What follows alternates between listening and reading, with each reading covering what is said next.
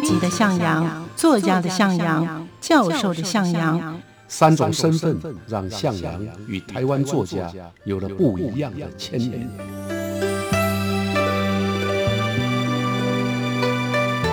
听向阳与徐凡谈他的作家朋友们在写作这条路上，生命与创作如何交织出最灿烂的光芒。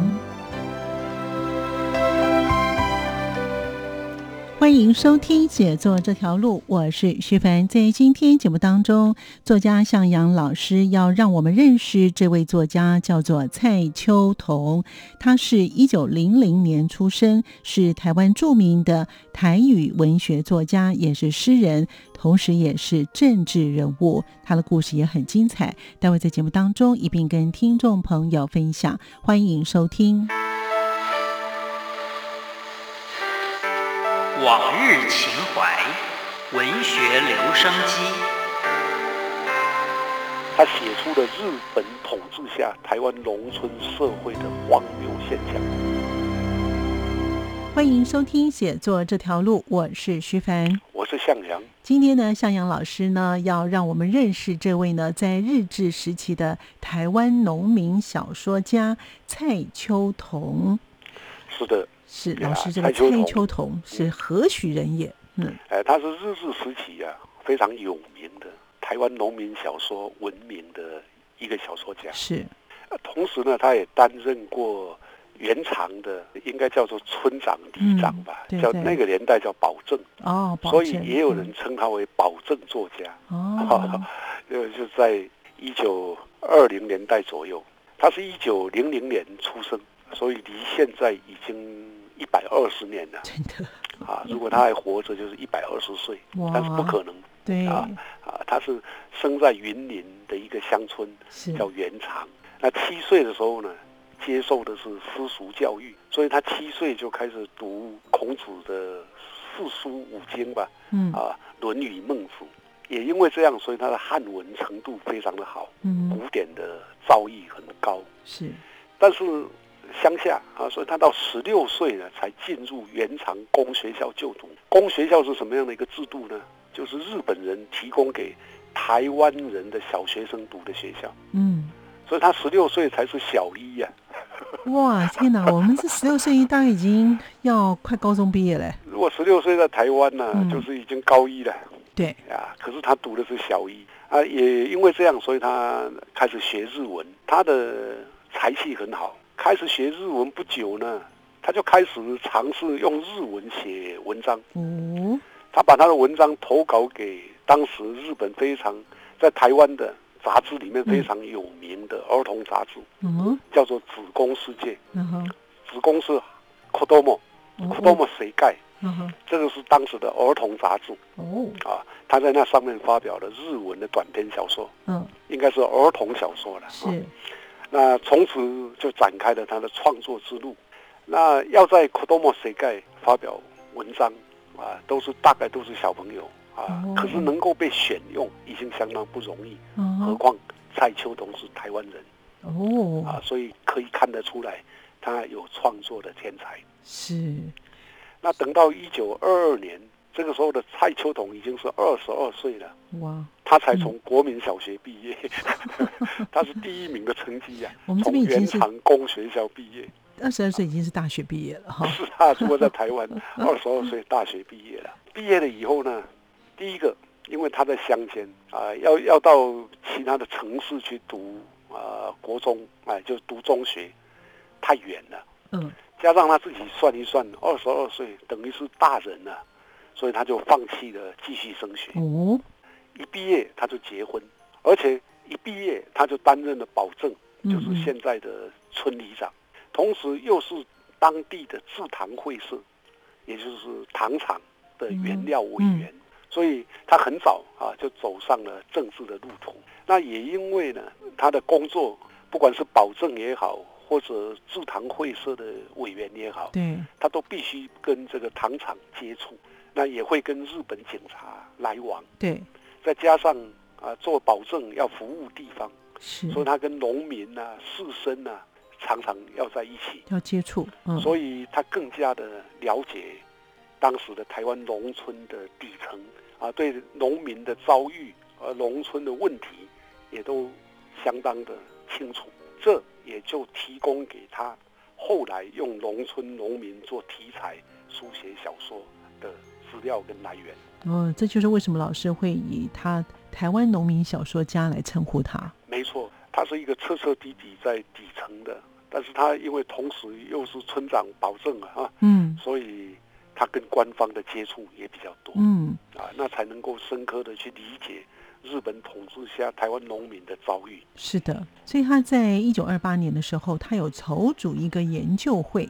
是啊，这个一九二八年呢，当时的台湾呢，其实我们用今天的话讲叫现代化了，哦，所以有各种文化啊或者文学的运动跟组织，比如说一九二一年就台湾文化协会就成立了，一九二七年台湾民众党成立了，所以这个阶段台湾的文化跟政治都相当的活跃。啊。嗯蔡秋桐组织这个袁长庄啊、关登曾的青年研究会，主要也是要提倡文化改革。第二年，他又创办了一个文艺杂志，叫《小钟》，早上的钟啊，嗯清晨黎明那个小啊，小钟。哦，跟农民又有关系了。哎，这出版了三期停刊，哦哦，虽然嗯时间很短，可是呢，它却促使了北港跟原长这两个地区啊，嗯充满了新文学的多彩多姿。嗯嗯另外呢，他又加入刚刚提到的包中的银色啊，他写作了很多的古典诗词啊，也成为台湾文化协会跟台湾文艺联盟的会员，所以他也把自己投身到日治时期的台湾文化改革运动当中。所以在一九三零年的时候，那个时候开始呢，台湾的文学界呢就开始吹起了台湾话文的写作的风气。是的，台湾的文学呀、大概从一九二零年啊开始。那一九二零年开始的台湾新文学，基本上呢还是使用汉文啊，或者有些作家开始使用日文，可是还没有人用台湾话来写。到了一九三零年，黄石辉跟郭秋生啊这两位，他们都是左翼的青年，就是左派主张嗯社会主义的青年。对，啊，他们认为台湾的文学应该用台湾话写，也就是用台湾话来写台湾的诗，所以他们提倡台湾话文，那也就掀起了一股运动。包括我们上个礼拜介绍的杨华是，啊，也写了用台语写的《女工悲曲》。对，那郭秋生跟黄石辉的这个提倡是要在日本统治下的日文写作还有中文写作之外啊，另立门户用台湾话。那蔡秋桐因为这样受到了影响，嗯他就开始创作台湾话文。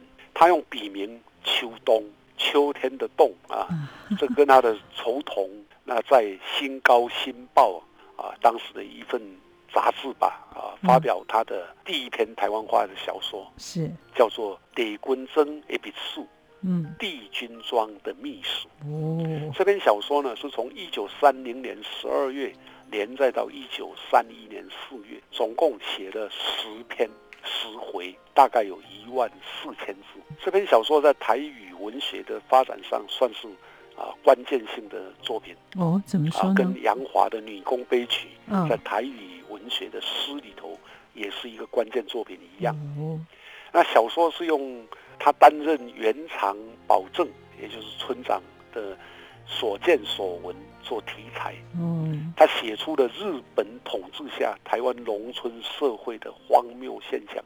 所以整篇小说用台语写，用戏谑的文笔啊，部分呢是用虚构的角色，比如说啊，传说中的参雷王啊、九桃王啊，另外也把第八改、猪八戒啦、齐天大圣、孙悟空啦、嗯。唐僧啊都写进去了，嗯嗯，用这些虚构的角色，还有笑话，嗯。刻意展现荒谬的农村村庄，嘲讽一九二零年代日本统治下台湾地方政客、政治制度，特别是一九二零年台湾总督府推行街增哈街庄制啊，就是街就是市街的街，庄就是农庄啊村庄的庄。对，啊的弊病，所以整篇小说呢，基本上表现了台湾农村的荒谬啊。嗯嗯那小说当中也出现了台湾民间故事啊，我刚刚提到的参内翁、九桃翁这一类的，嗯嗯嗯是在暗讽台湾农村社会跟日本统治者台湾总督当时的统治现状。嗯当时的台湾总督呢，其实他可以总揽行政、立法跟司法这三大权力，嗯，等于是王了，台湾王了。啊，所以蔡秋栋在这里呢，他就借用了这个参内翁嗯。来讽刺当时的总督，刚好当时的总督叫田总督啊，啊，所以他用参 参内田翁。啊，田田螺的田嗯。啊来讽刺他啊。那那这这个小说里面打台语的使用大概如何嗯。啊？我想呃念一段啊给大家参考。好，啊。曲水参内翁，这天以来，正是风调雨顺，国泰民安，独不下雨，俨然像尧舜的天下一般。都因为这款好现象，参内翁都出了一道圣旨，寡人坐天以来，风调雨顺，国泰民安，兼归国库，马修南山。这是寡人丰富，将这款好现象，伫寡人统治下的地方，一律更新依止不忘。自这首这道圣旨落落来了后，各大臣都日夜不休研究旧历史，将各地方的地方更新的更新，复古的复古，地号也换新名，制度也换新款。真正换到五花十色，迄、个地军证都是这时阵该换的新证名。还蛮有趣的啊蛮，有趣的啊，嗯他是用汉字写啊，台语啊，所以这个台语就很像广播剧啊。真的，老师念起来真的像广播剧一样啊，再配一些音效就完整了哈。可是他这样子写这些的话，他不会被日本警察抓去关哦。啊，因为这是比较嘲讽的写法，它不是嗯直接的对冲，嗯哼，所以呢，就算田总督不高兴，也只能睁一只眼闭一只眼。哦，台湾的文学史的作家啊，叫叶石涛，对也是重要的小说家是的，。是的，我们以前也介绍过，哎，对，没错。叶石涛对蔡秋桐，他对蔡秋桐的评价蛮高的哦，啊。他这样说啊，他说蔡秋桐啊，用嘲弄、讽刺的笔触，最彻底的把土地跟农民的关系阐释的最为清楚，因为他终身居住农村。直接、间接的跟农民为伍，熟悉他们的困境啊，所以可以看得出来，蔡秋桐的农民小说啊，在台湾文学里面的重要性。那当然，我们刚刚也提过，更重要的是这篇小说啊是用台语写的。是的，我练的时候，你就会发现啊，它在语言上面也很特殊，对，不纯粹是生活里面的台语，嗯它混杂了中国的白话文，还有日本式的台语等等的语言。嗯嗯嗯，所以形成了一个很特殊的语言混杂。我们啊，在后殖民主义把它称为混语，把不同的国家、不同的语言嗯混在一块的那种风格。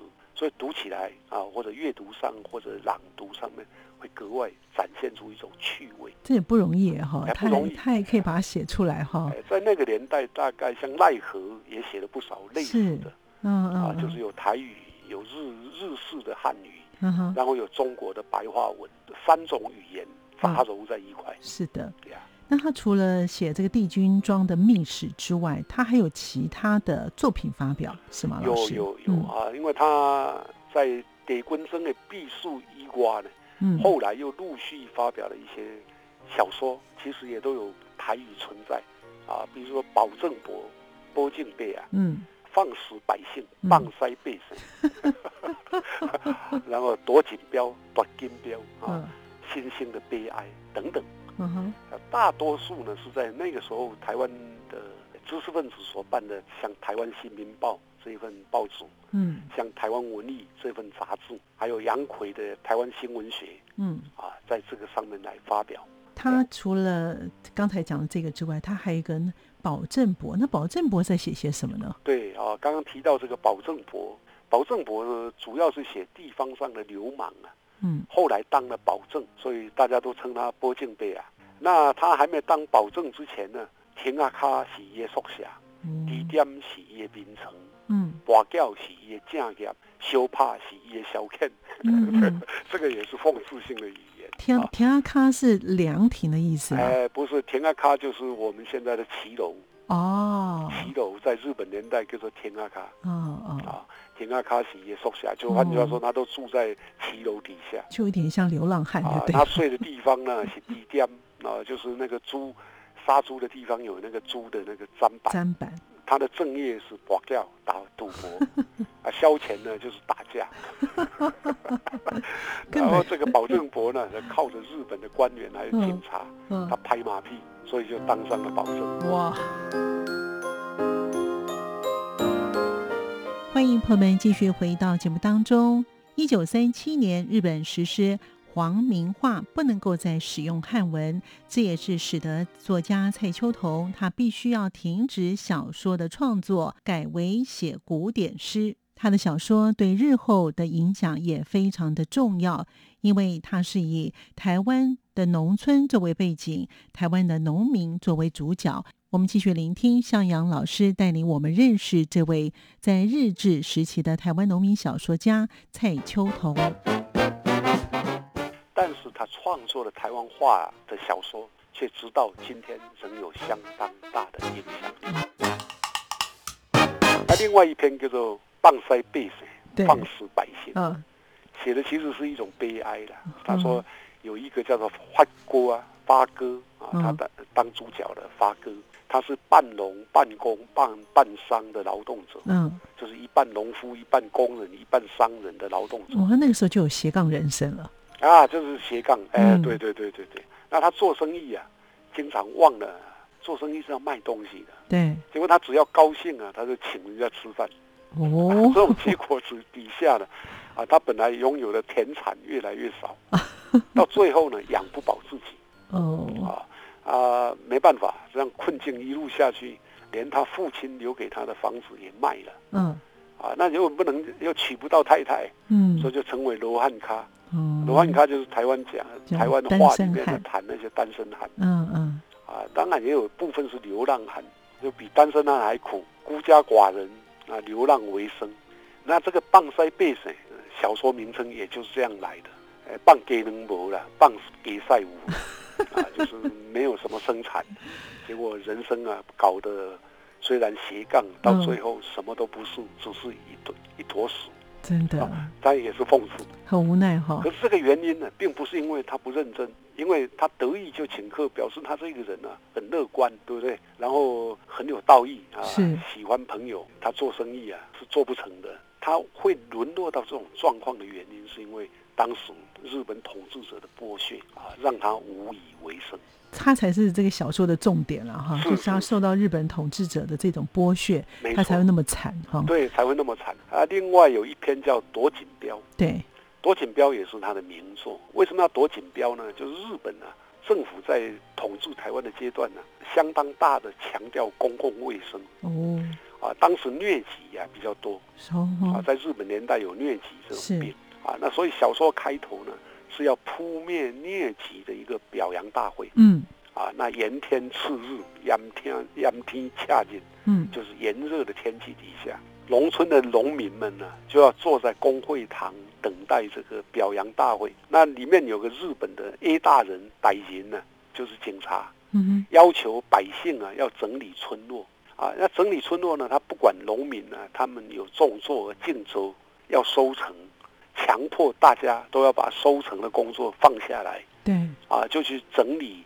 环境啊，迫使农民劳动。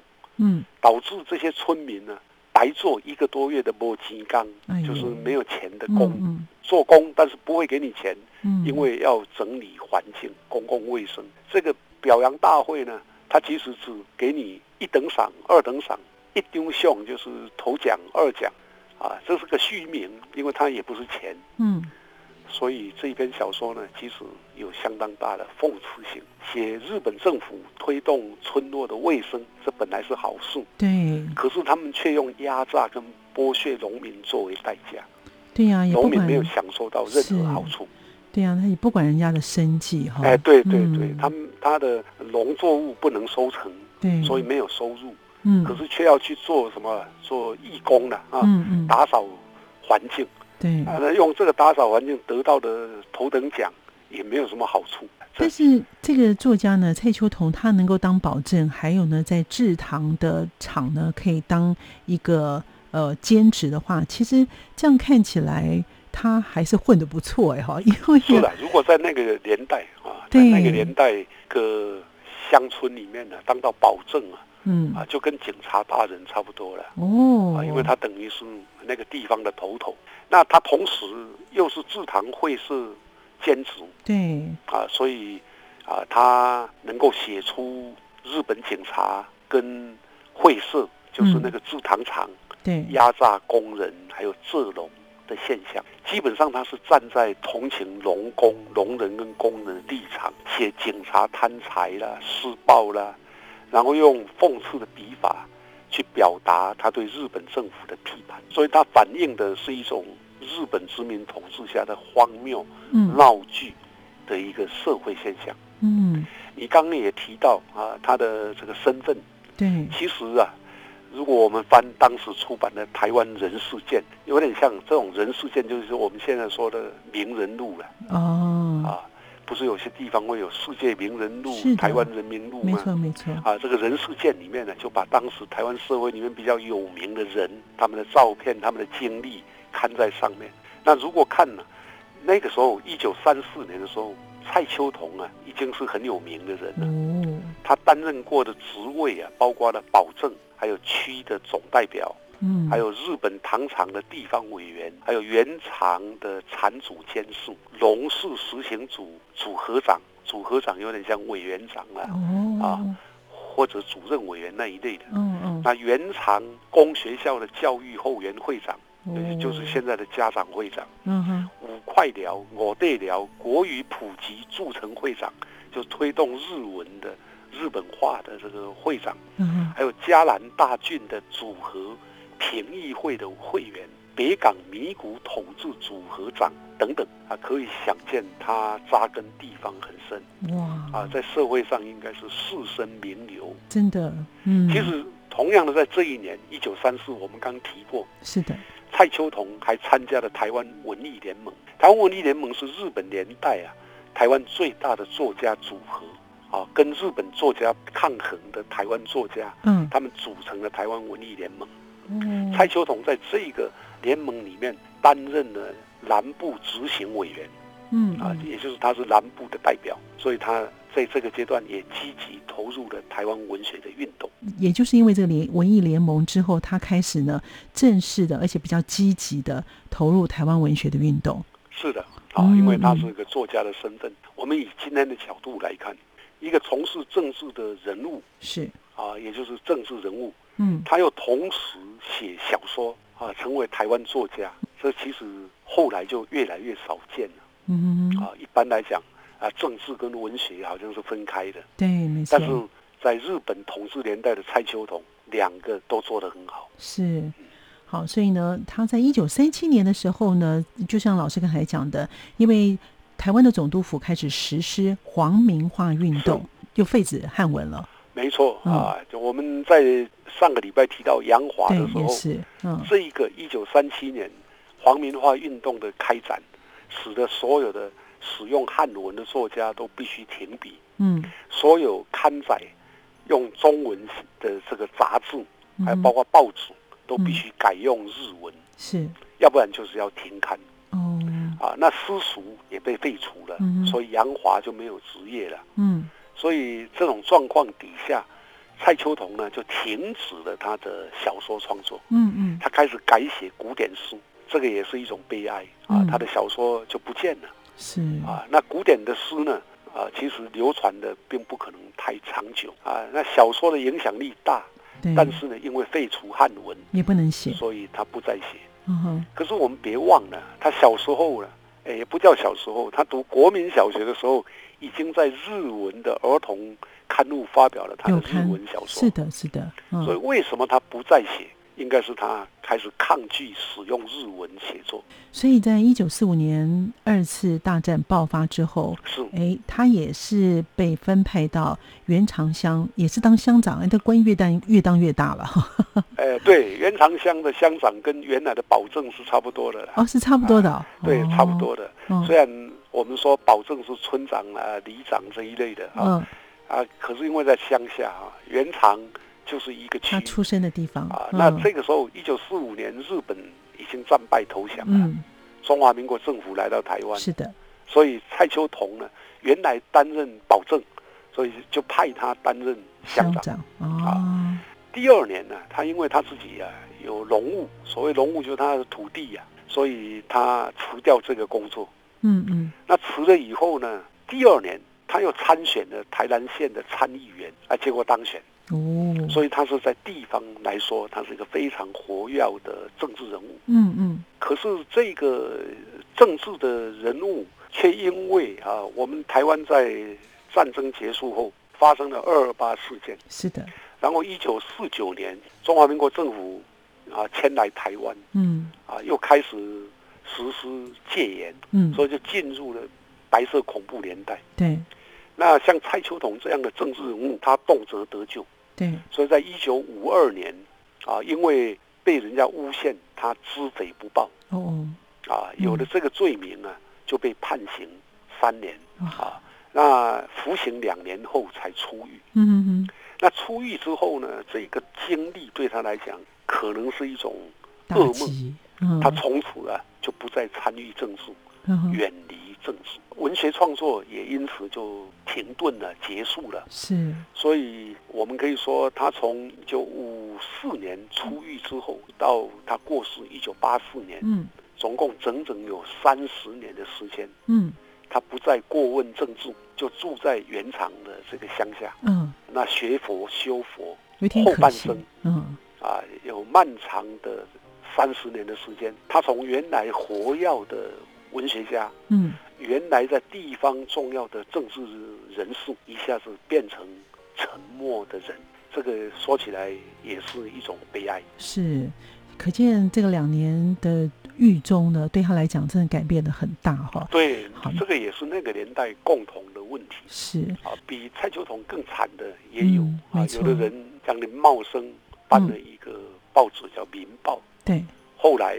啊，因为二二八事件被枪杀了，嗯嗯嗯，啊，所以被枪杀的人很多，是。那有的被判无期徒刑，有的被关十年、二十年，啊，蔡秋桐关了两年，也算是轻的那很多很多类似的例子里面呢，台湾的文化界的或者政治界的人物，通常会因为啊这一个经历，到后来就退出了他原来活跃的舞台。没错，对所以老师帮我们。总结一下呢，这位的作家蔡秋桐，农民小说家。我想蔡秋桐他是日治时期的台湾小说家，是他的创作生涯其实不长啊，虽然他生命蛮长的，可是创作生涯很短。是的，留下的作品就是刚刚我们提到的那几篇小说。对，但是他创作的台湾话的小说，却直到今天仍有相当大的影响力。哦。可以作为台湾的台语文学的经典作品。他的小说都是用台湾农村做背景，用台湾农民做主角，写出的是日本统治下台湾农村社会的景况。所以我们说他是日治时期的台湾农民小说家。学者陈建中研究他的时候就提到，这个蔡秋桐作为一名被定位为农民小说的作家。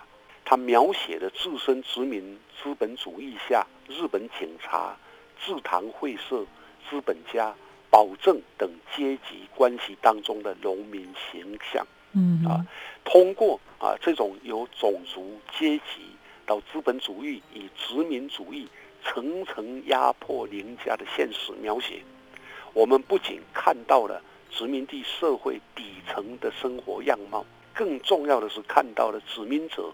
对台湾人事的时间感跟空间样貌的改造，他把它称为被强制的现代性。是啊，呃，所以陈建中啊认为蔡秋桐的这种对殖民现代性的批判，就是他用保证的视角发出所洞察的殖民主义本质。